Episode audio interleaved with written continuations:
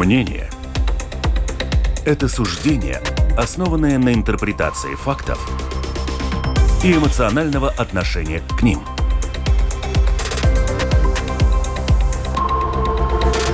Открытый разговор с Ольгой Князевой на Латвийском радио 4.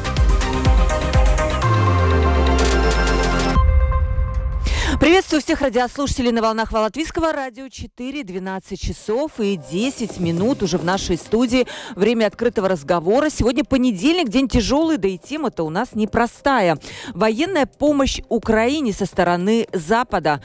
Каковы трудности? Что сегодня тормозит поставку этой помощи? У нас в студии Карлис Крестенш, военный эксперт, бригадный генерал запаса. Приветствую вас. Добрый день. И также мы пробуем дозвониться до нашего украинского военного эксперта. Вот пока начнем без него, ну как он появится, я его обязательно сразу представлю.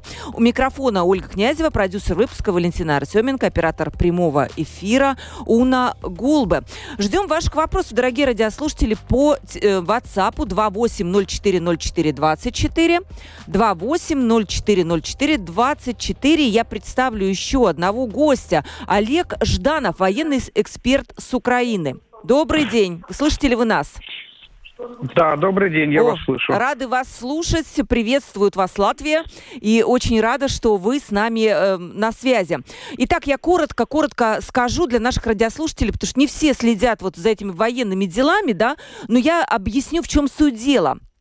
А, потом это обсудим. Итак, Украина ждет от Запада тяжелого вооружения. Это так называемые 70-тонновые танки «Леопард», которые есть на вооружении сразу нескольких стран Европы. Но в пятницу на встрече контактной группы «Рамштайн» Германия пока не дала разрешения на отправку танков «Леопард» в помощь Украине.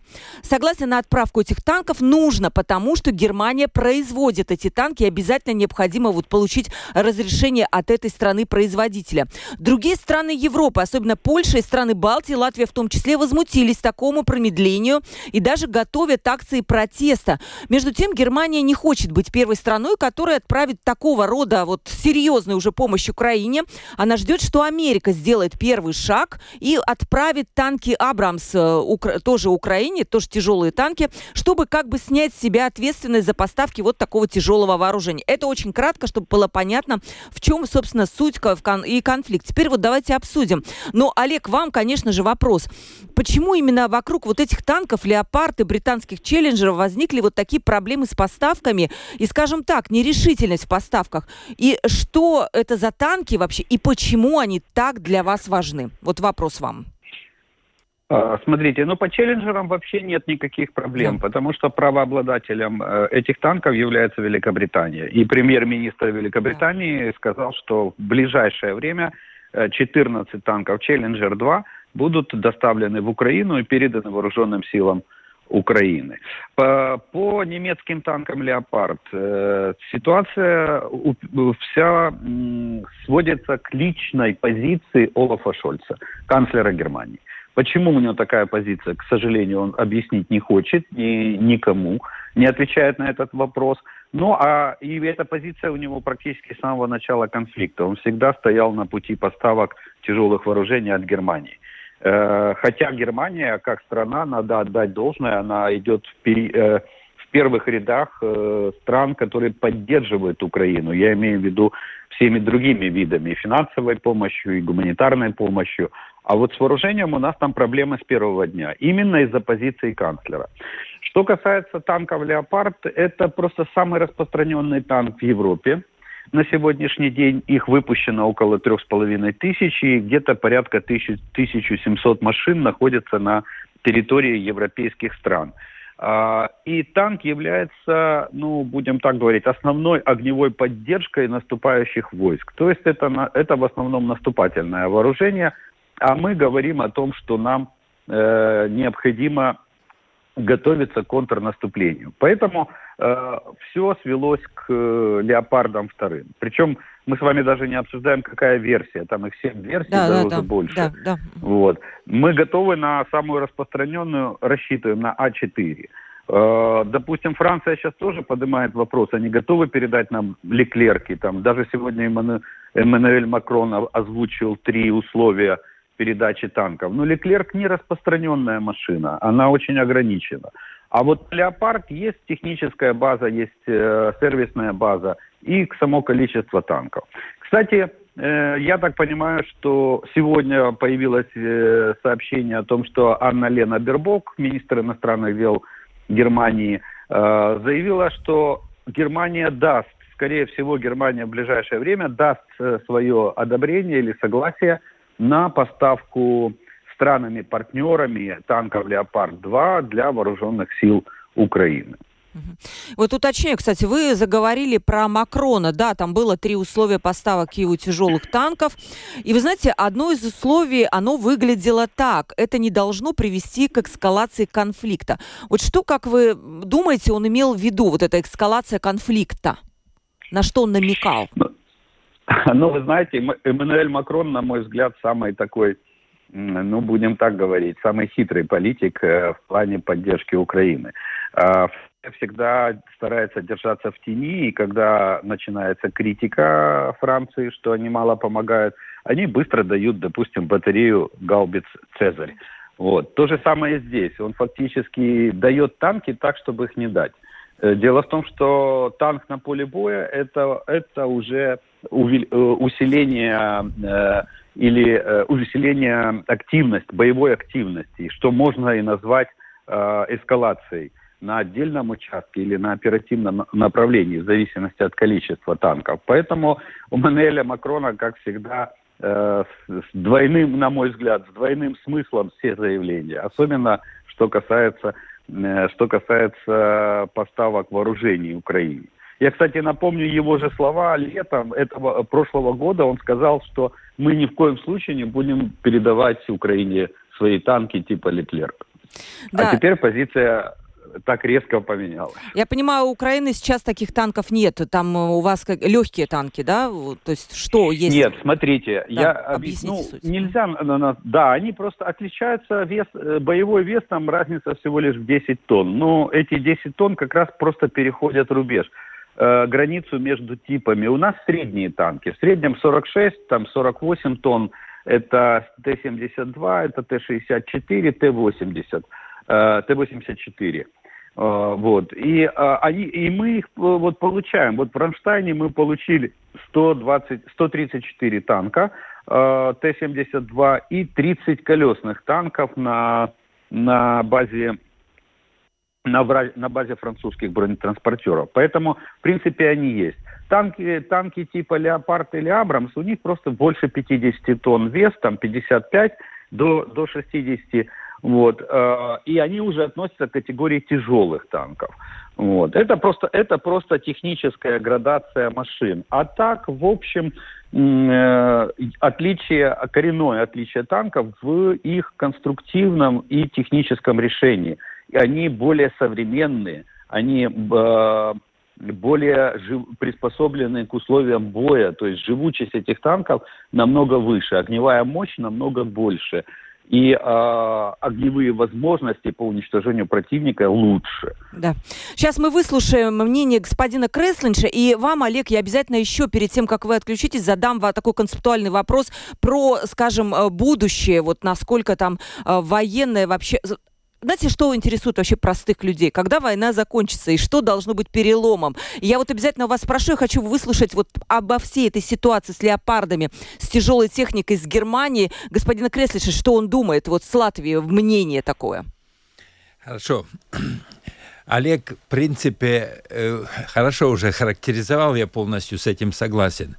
Я больше с точки зрения я начинал службу в морской авиации, я с авиации иду, хотя был и начальник ну, общего э, объединенного штаба национальных вооруженных сил, когда вступали в НАТО 2000-2004 год.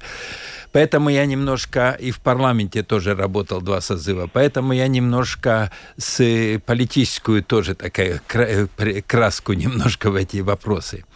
Во-первых, если говорить о французском президенте, французский президент э, может Э, смотрит на своего предшественника Саркози про 2008 год, когда как будто заявили, что вот они разрешили конфликт в Грузии.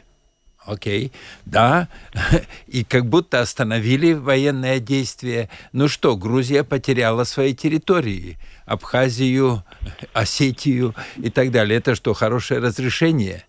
Я не думаю, что хорошее. Но, с другой стороны, Путин как бы проводил тесты. Он это тоже был тест. Как Запад среагирует? Ну, так, Саркози был как герой, вот он остановил войну, а какие-то санкции эти были так, что из незаметно. Потом следующий, когда э, прибрали Крым. Ну, понятно, прибрали. Что было? Санкции, непризнание и так далее. Но в конце концов опять Путин протестировал и посмотрел, что эти санкции, ну так, Поэтому можно отдельно еще поговорить, что это... Это мы отдельно поговорим, да. Сейчас вот именно ситуация с Германией, да, вот это. Германией, да. Сейчас, что касается танков. Значит, «Леопард-2» — это в мире считается по классификации лучший танк. Но это опрос сделали, это такое признание. Я, во всяком случае, слышал, я говорю, я не специалист, чтобы танкизм... Да, это мировой рейтинг, вы да, абсолютно правы. Да. Поэтому «Леопард-2», я считаю, это хорошие танки как раз в этих условиях, что в Украине он очень важен. Если говорить о американских танках «Абрамс», он очень тяжелый, его обслуживание сложное.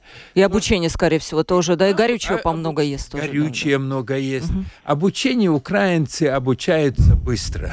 Они, в принципе, осваивают. И сейчас, конечно, украинские военные обучаются и на леопарде, и на самолеты и так далее. То есть они готовятся, потому что сразу нельзя просто дадут, кто будет обслуживать их, кто будет на них ехать. А Поэтому... почему Германия такая позиция, как вы считаете? Сейчас я поясню Германия. Германия мне вызывает очень много вопросов. Я в свое время выступал даже, я говорил, вообще с Германией могло бы быть спрос, что посадили Европу на газовую иглу, как наркоманов. Германия, их же канцлер находится как по газовой, газовой отрасли в России один из ведущих специалистов и так далее. Но считается, во всяком случае, деньги получает. Он друг Путина. Его влияние на руководство Германии большое. Меркель, я тоже не говорю, это тоже понятно, что влияние было большое. Поэтому вот это влияние России на многие страны, но на Германию особенно, потому что в Германии закрыли атомные электростанции, там все газовые, все эти проводки, это все с Россией, часть их э, относится. Да, поняла. Поэтому Поэтому Шульц как бы старается не порвать бизнес германский, не ушел с России полностью, далеко не полностью ушел. В прошлом году России э, увеличился на 30%, что национального валового продукта, увеличился. За счет чего? Ну, одна из причин была, ладно, там эти газовые нефтяные цены, но то, что бизнес не ушел – так, как вот предлагается. Да, то есть получается экономический интерес не только Венгрия отстаивает, но и Германия тоже. Наш слушатель пишет, Германия просто помнит горький опыт предыдущих войн и не хочет э, дальнейшей войны. И еще, Олег, вам прочитаю письмо. Добрый день, пишет наш слушательница. У вас сегодня страшная тема. Уму непостижимо, как можно было так стравить эти братские народы. Сердце кровью обливается, и мозг отказывается принимать то, что сейчас звучит у вас на радио и что происходит. Это страшная трагедия для всего мира. Это пишет наша слушательница. Олег, я знаю, что у вас мало времени, но все же у меня очень важный главный вопрос. Вот смотрите, Вашингтон-Пост пишет, что Москва готовится к крупному военному наступлению, которое ожидается начнется где-то весной. И я так понимаю, тоже и в, в Украине есть такие разговоры, что весной будет вот какой-то прорыв, что ли. Между тем, у меня простой вопрос. Вот смотрите, ладно, танки, их можно сделать, это дорого, но все-таки. Но люди гибнут, украинцы гибнут, их меньше, чем россиян.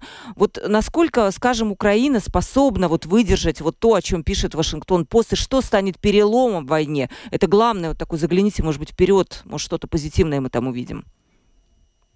Э, смотрите, ну, хочу ответить вашей э, слушательнице. Это глубочайшее заблуждение. Никаких, никаких братских народов не существует. Мы абсолютно разные народы. У нас даже группа языков отличается. Вот наш украинский язык, он европе, больше европейский. И с русским кардинальная разница.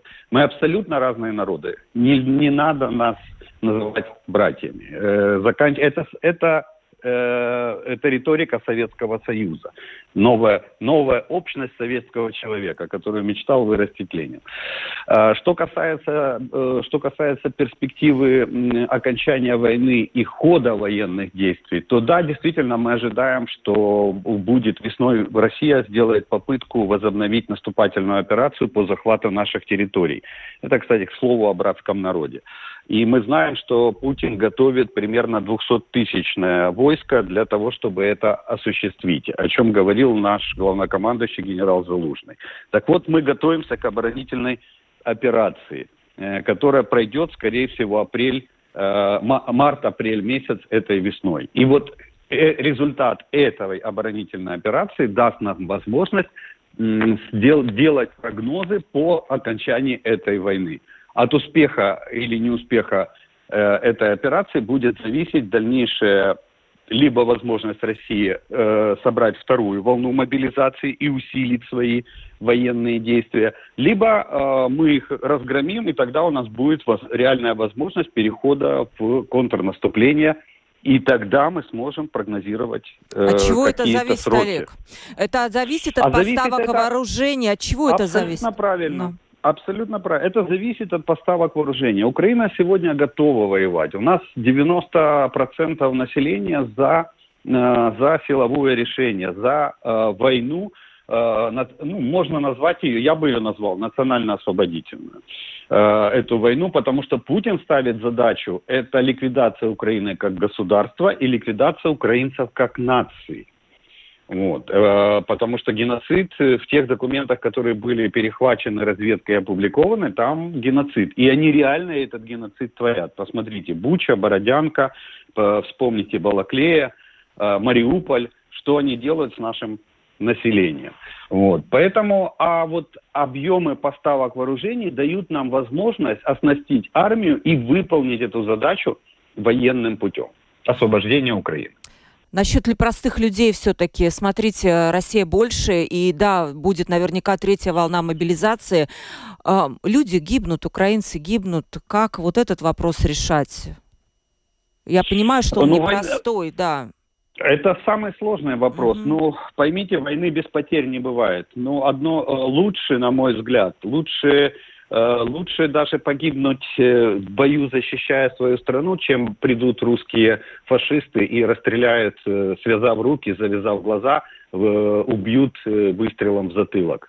Понимаете, у нас просто нет выбора другого. Мы либо боремся, либо нас уничтожают. Причем уничтожают фашистскими методами. Я желаю вам выдержки, терпения. Вот наша слушательница, которой вы ответили про братские народи, народы, она все-таки дополнение написала. Мои родственники живут в Украине. Папа украинец, мама русская. И неужели вы хотите сказать, что эти э, народы не связаны и так во многих семьях? Ну, в Латвии тоже очень много смешанных семей. И я думаю, что все-таки братские народы, имеясь в виду какое-то славянское, славянское братство какое-то, которое... Я, я, имел, я имел, имел в виду ментальность ментальность, э, национальную ментальность и, и генетику. Мы абсолютно разные. Если ее мама русская, и она проживает в Украине, а муж ее украинец, это уже ассимилировавшиеся люди, которые, которые живут на этой территории. И если они принимают нас э, как украинцев, как нацию, то э, они такие же украинцы, как и мы. Мы не разделяем здесь, э, внутри страны есть все украинцы, независимо от э, национальной принадлежности. Uh-huh. Поэтому вот в этом плане э, она где-то может быть права. А в плане э, ментальности и генетики мы абсолютно разные. Спасибо вам большое, Олег. Я знаю, что у вас мало времени, и мы будем рады как-нибудь в других эфирах тоже подключиться. И у нас скоро будет годовщина уже войны в Украине. Надеемся, что она, возможно, в этом году закончится. Может быть, короткий прогноз у вас есть какой-то, сколько это может продолжаться? Ну, Очень тут два прогноза да. на сегодняшний на сегодняшний день два основных прогноза это либо э, лето, э, может быть окончание горячей фазы войны, я не говорю полностью войны, либо это может быть э, осень 23 года. Давайте дождемся Давайте. весеннего, весеннего да. сражения и тогда будем понимать примерно, хотя какие перспективы в окончании этой войны. Так вот, знаете, поймался на мысли, дорогие радиослушатели, вот когда человек мне говорит, давайте окон... дождемся э, окончания вот этого весеннего сражения, это просто в голове не укладывается, как в 21 веке мы можем говорить о каких-то весенних сражениях, да, это просто какой-то, ну вот, желаю вам всей душой поддержки. Может быть, вот э, господин Креслинж, буквально одну минутку пожелайте что-то нашим украинским коллегам.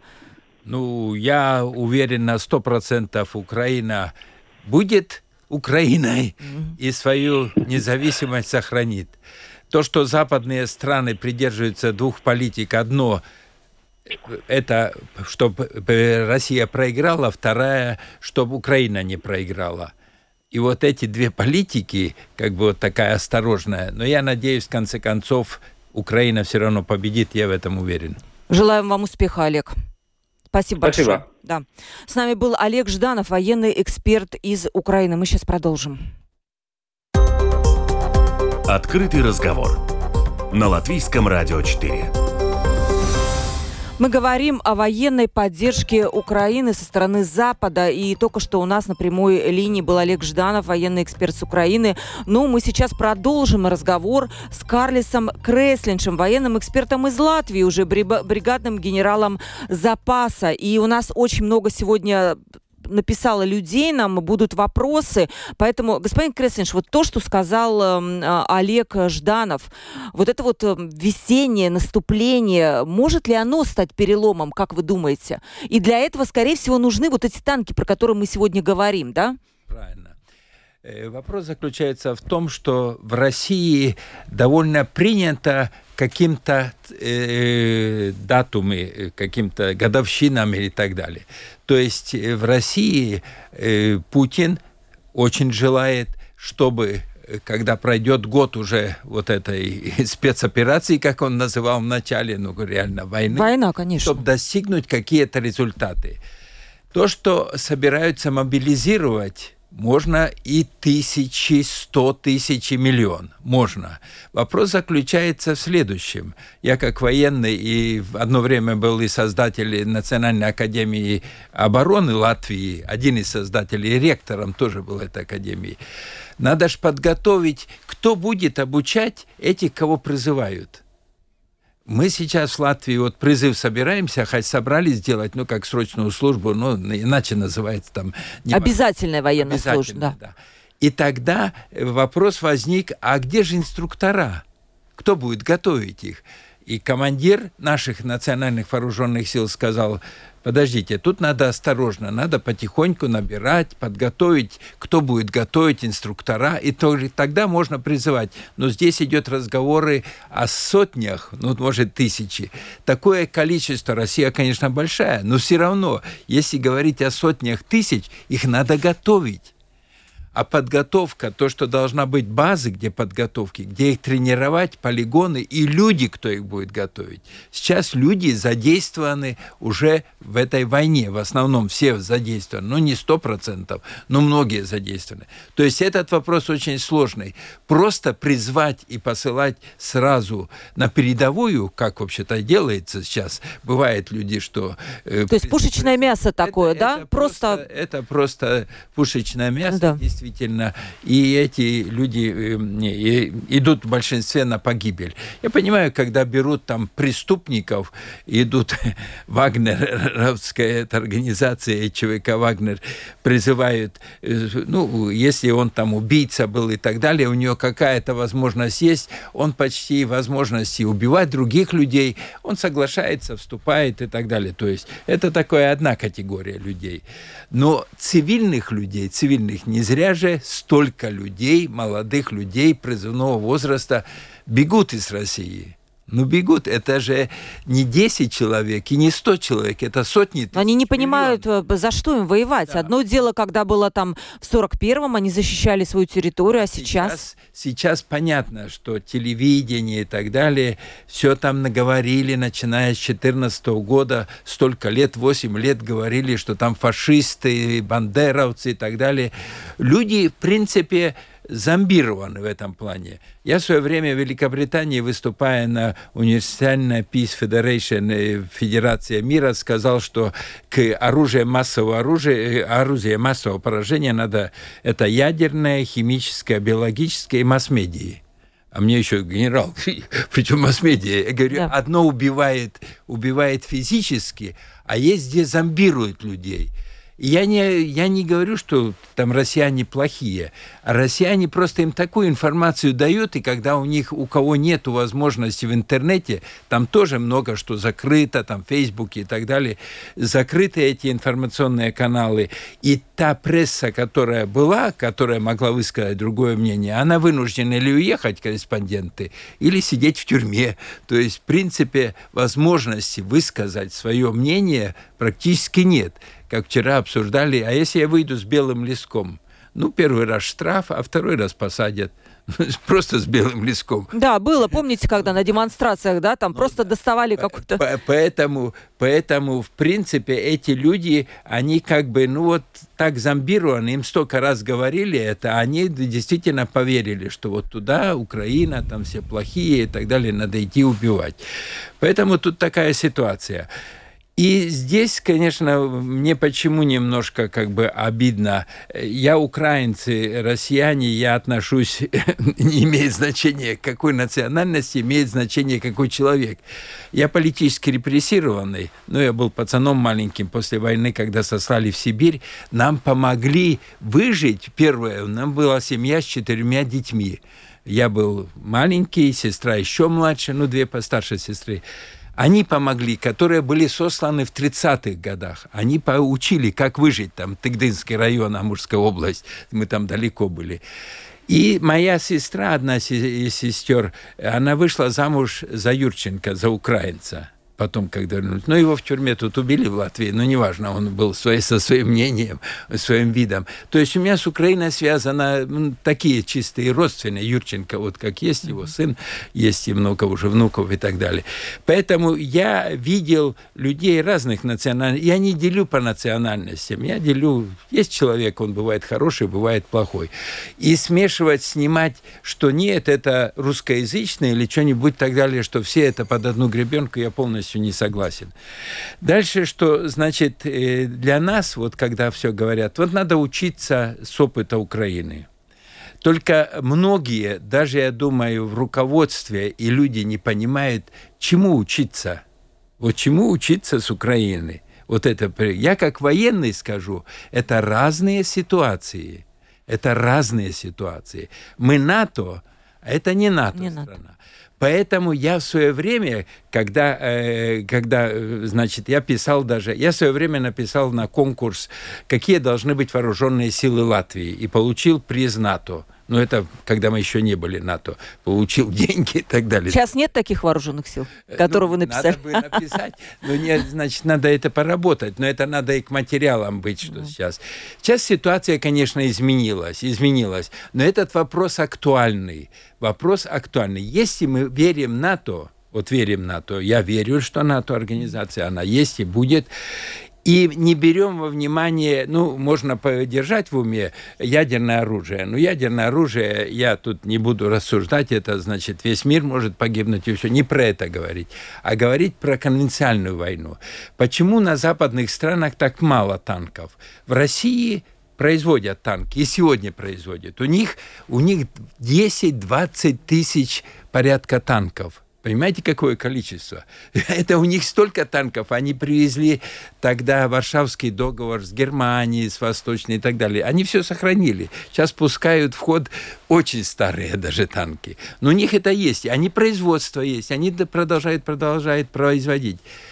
В натовских странах, и я был уверен, если говорить НАТО, с кем-то воевать, то танки уже не имеют такого значения – современная война, ну, я не говорю про информационную, кибер, Да, да, именно далее, военная, да. да. Отдельно возьмем, а просто конвенциональную войну.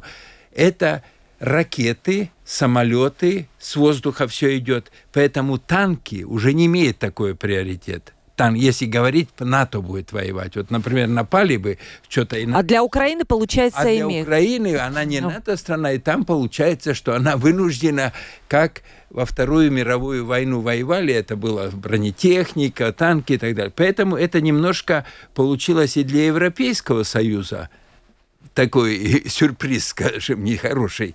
Германия, которая сократила свои военные расходы меньше даже одного процента, потом он 100 тысяч добавили, 100, не 100 тысяч, 100 миллиардов добавили в этом году, в прошлом году добавили, сейчас к этим двум процентам как бы вернуться. Но это, это к тому, что принципе, танки, конечно, «Леопард» есть, производили немцы, но количество их не было такое, как, как скажем, это делает Россия, сколько у нее запасы большие и так далее. А вот смотрите, тогда, дают Украине. тогда интересно, вы сказали, что это не важно в современных условиях, вот если в случись война НАТО и России. Но при этом вот Макрон, когда он говорил об отправке своих вот этих танков, он сказал, что это все-таки ослабит э, наш собственный оборонный потенциал.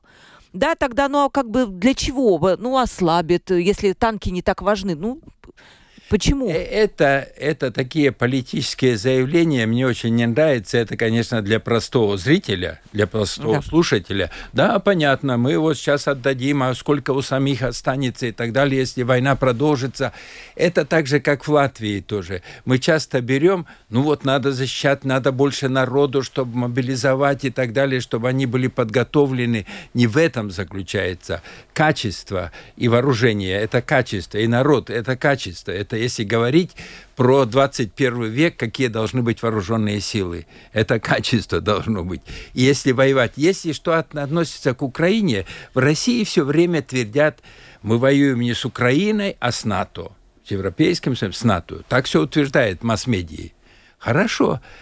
За неделю, я гарантирую, за неделю НАТО все подразделения, которые в Украине, могут уничтожить. За неделю – Тут нет проблем. Но это не делают. Это понятно. Это, конечно, может быть толчок к тому, что ядерное оружие может да, начать. Да. Поэтому это как бы сдерживающее. Но есть еще другой момент. В политике, это опять политическая эта сторона всего дела, что в принципе реал-политик, что это все идет, она продолжается. То, что идет бизнес, всякие, всякие связи сохраняются не только Германии, но и других стран. Второй, еще один момент то, что, скажем, мы создали разные организации, в мире созданы разные организации, которые неэффективны.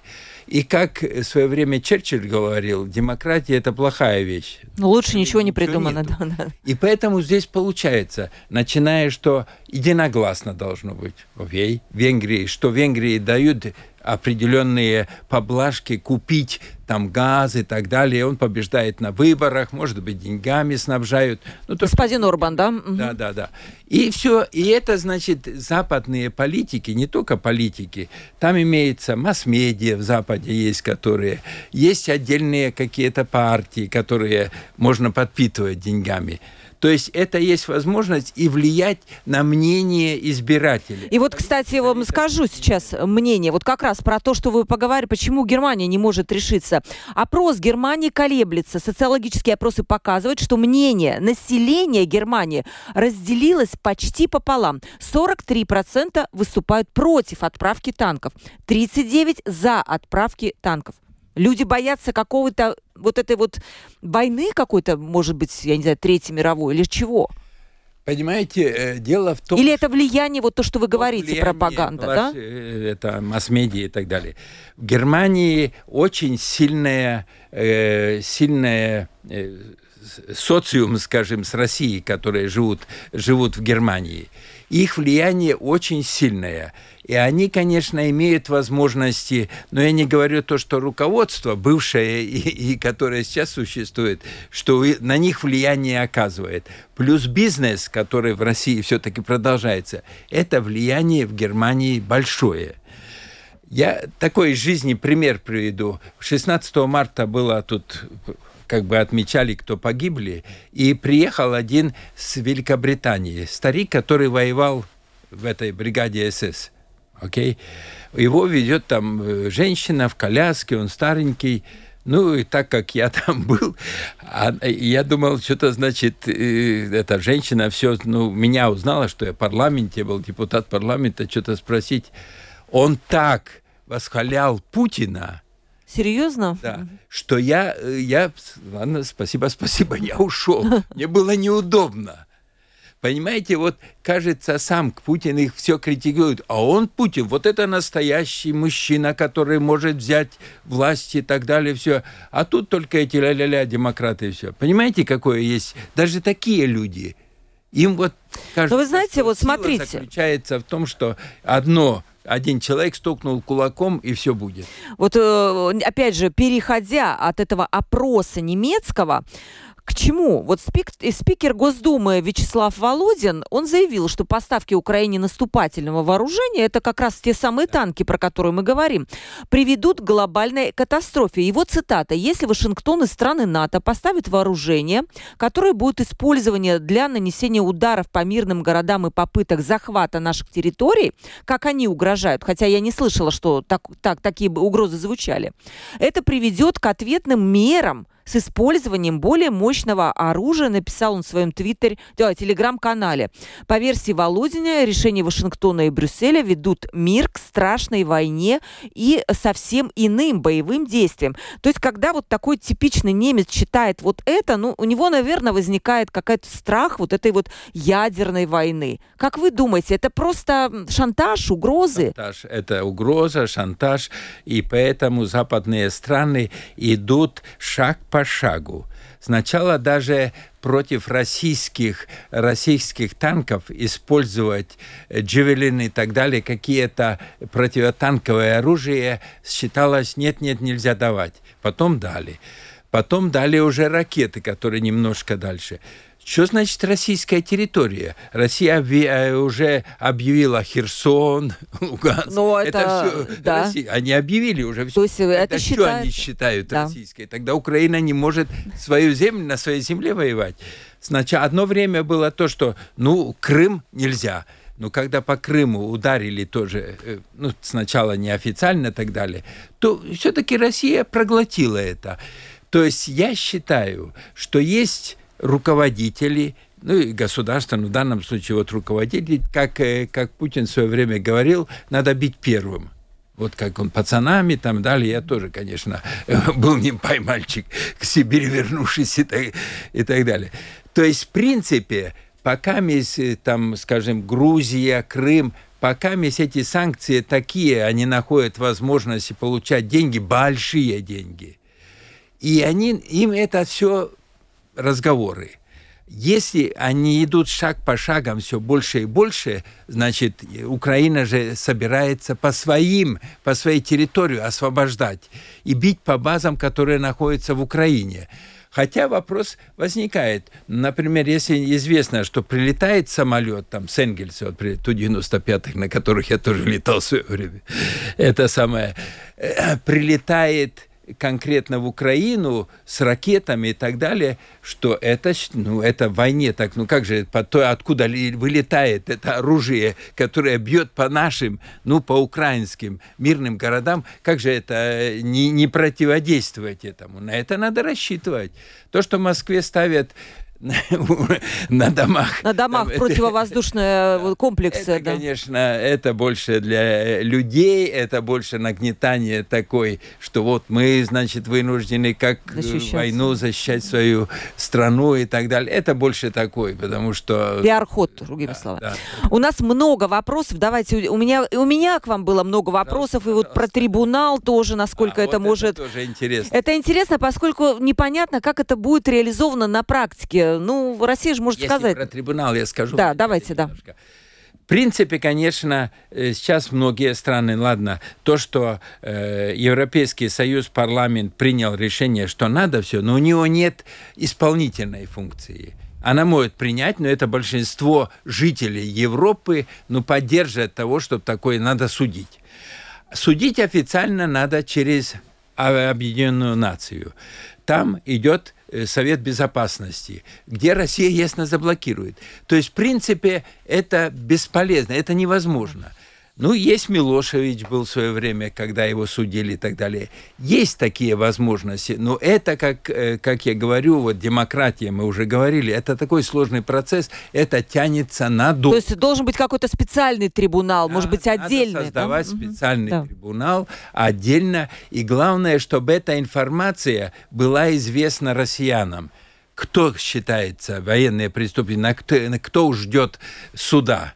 Так как, например, было вот этот самолет э, сбили, которые э, были, где этот самый Стрелков и осужденный и так далее.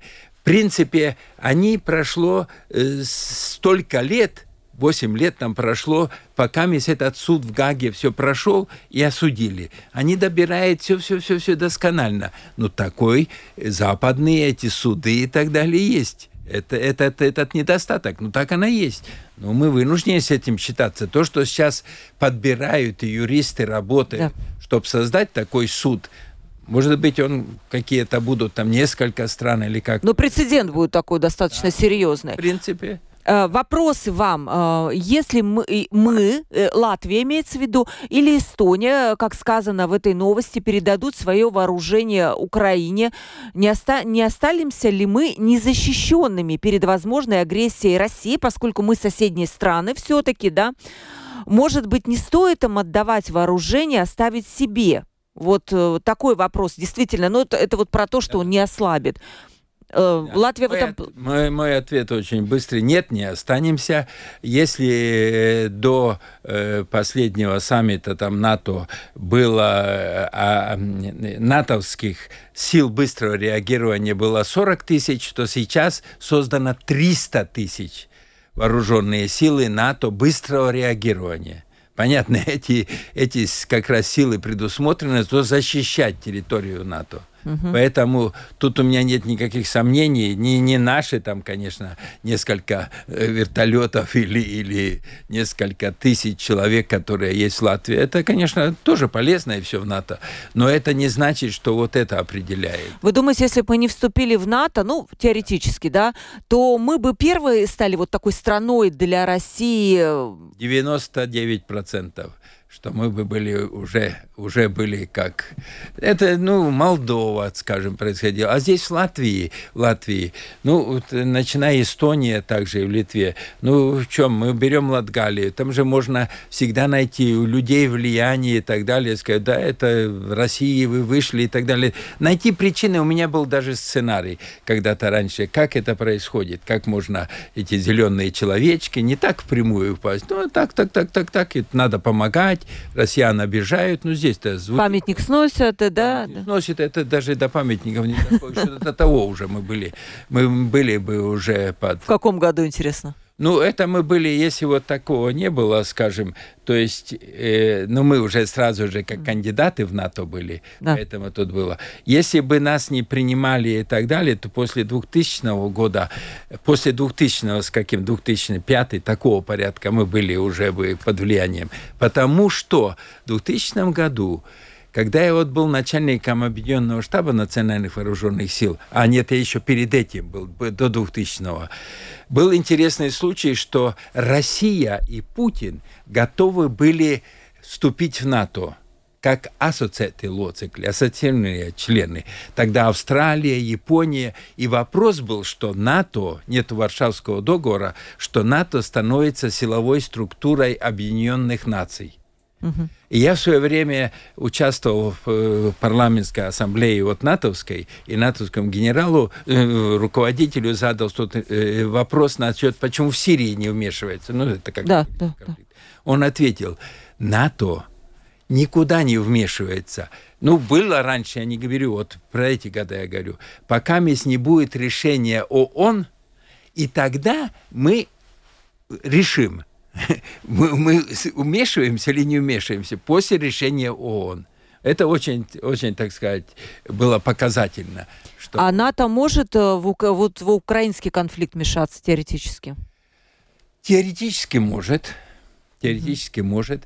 Но здесь э, есть сложности. Сложности, например, генеральный секретарь НАТО сейчас уже, если он раньше, только не вызвать как бы роста этого конфликта. Он очень-очень аккуратно. то сейчас он уже говорит, мы не допустим, чтобы, значит, Украина проиграла. Но опять в НАТО то же самое, как э, во многих Европейском Союзе, что должно быть единогласие. И, например, Венгрия не, и все. И НАТО остается это решение. Или надо менять эти статуты, ну, в многих организациях, что большинство в каких случаях хватает и большинство, или какой, какой минимум должен быть, там, 90% или сколько, чтобы стран проголосовало, тогда уже считается Понятно, принято. Понятно. А, как ваш гость, э, спрашивает наша слушательница, относится к тому, что во многих странах, включая теперь и Латвию, пост министра обороны занимают женщины? И вообще гражданские лица. Разве не должно быть так, что главой оборонного ведомства должен быть, собственно, военный? Вот такой вопрос. Ну, логично. Э, знаете, я скажу так, что мое мнение, я уже писал еще, когда был в парламенте, что лучше был бы профессиональный кабинет министров. Партии выдвигает премьера, окей, и профессиональный кабинет министров. Потому что довольно странно, вот я был в партии тоже, значит, мы же по всем направлениям, я писал во... по военным вопросам, вот что мы хотим достигнуть. Ну, нам не дает министр обороны, это остается как бы что? Каждая партия пишет по всем вопросам. И когда начинаются дискуссии, вот сейчас какие будут идти, насчет бюджета, насчет потом перед выборами, так что, вот в какой-то министерстве есть политик, разве он не будет бороться для своей партии? он же будет как скрытую агитацию, прямую. Он будет все-таки, он представляет эту партию, он постарается вот в этом министерстве, ну и все, которые там уходят, э, избиратели, чтобы свою партию поддержали. Это мое одно. Второе, что касается, касается, например, министра обороны, ну конкретно, который мне ближе. Я, конечно, я назову одного, например, человека, мой ученик и так далее, но бывший командир национальных вооруженных сил Юрий Маклаков. Он был посол в Казахстане, он был посол в Азербайджане, да, кажется. То он был и посол, он был и, и, и был и, и дипломат, и был военный, генерал, который вооруженные силы, все. Вот это министр обороны, который имеет и то, и то. То есть женщина все-таки не годится? Нет, это я так... Это вы так не говорите. Я скажу просто, что лучше. Хорошо. Это было бы лучше. То, что может быть и женщина, но тогда важно не так, как э, немецкая эта женщина пришла и делала большой подарок украинцам, там тысячу касок, что ли, дали, дали. И вот хвалялась, вот мы помогаем Украине. Ну, понятно. Если такое восприятие или что. Важно, что может приходить любой, да, можно приходить любой, главное создать, чтобы тебе была команда. Угу. Вот чтобы у тебя была команда специалистов и так далее. Если у тебя есть хорошая команда, которая может там, ну, одним словом, команда должна быть, которая понимает в этом деле, ну, тогда ты эту политическую линию можешь приезжать, там, участвовать в дискуссиях и так далее, как политик больше. А в эти военные вопросы это вот должна быть команда, которая это должна решать. Добрый день. Я не понимаю, почему Германия и другие европейские страны должны бесплатно отдавать оружие Украине. А, э, это же ослабляет э, экономику Европы. Конечно, ослабляет. Что тут говорить? Тут даже говорить нечего. Но вот такая солидарная ответственность, э, я не знаю, может быть, все-таки в это время... могу ответить. Очень коротко, буквально. Очень коротко. Не ослабляет, а укрепляет потому что производство сейчас э, военной техники и так далее произойдет, это производство, это прибыль. Эти промышленники, рабочие и так далее получают. И Украина борется не за независимость только Украины, это борьба за всех нас – если проиграет Украина, то проиграл Европейский Союз, проиграла НАТО. Да, мы уже вынуждены заканчивать. И многие гости написали также по поводу того, что все-таки Украина и, и русские украинцы это такие братские народы. Я, например, тоже так считаю, что языки очень похожи. Я могу без перевода понять абсолютно вот то, что говорит Я украинец. Тоже. Поэтому, да, наверное, может быть, гость вот так он категорично высказался. Ну, дадим ему это право говорить так, как он считает нужным. Я представлю еще раз своих гостей. Олег Жданов был у нас первый первой части передачи военный эксперт с Украины и Карлис Креслинч, военный эксперт, бригадный генерал запаса. Спасибо вам огромное. Я бы могла с вами говорить еще столько же по времени, и всегда есть что обсудить. Жду вас еще в нашей студии. Обязательно будет о чем нам с вами поговорить. Приглашайте. Да, спасибо. Э, У микрофона была Ольга Князева, продюсер выпуска Валентина Артеменко, оператор прямого эфира Уна Голбы. Встретимся завтра в 12.10. Всем пока.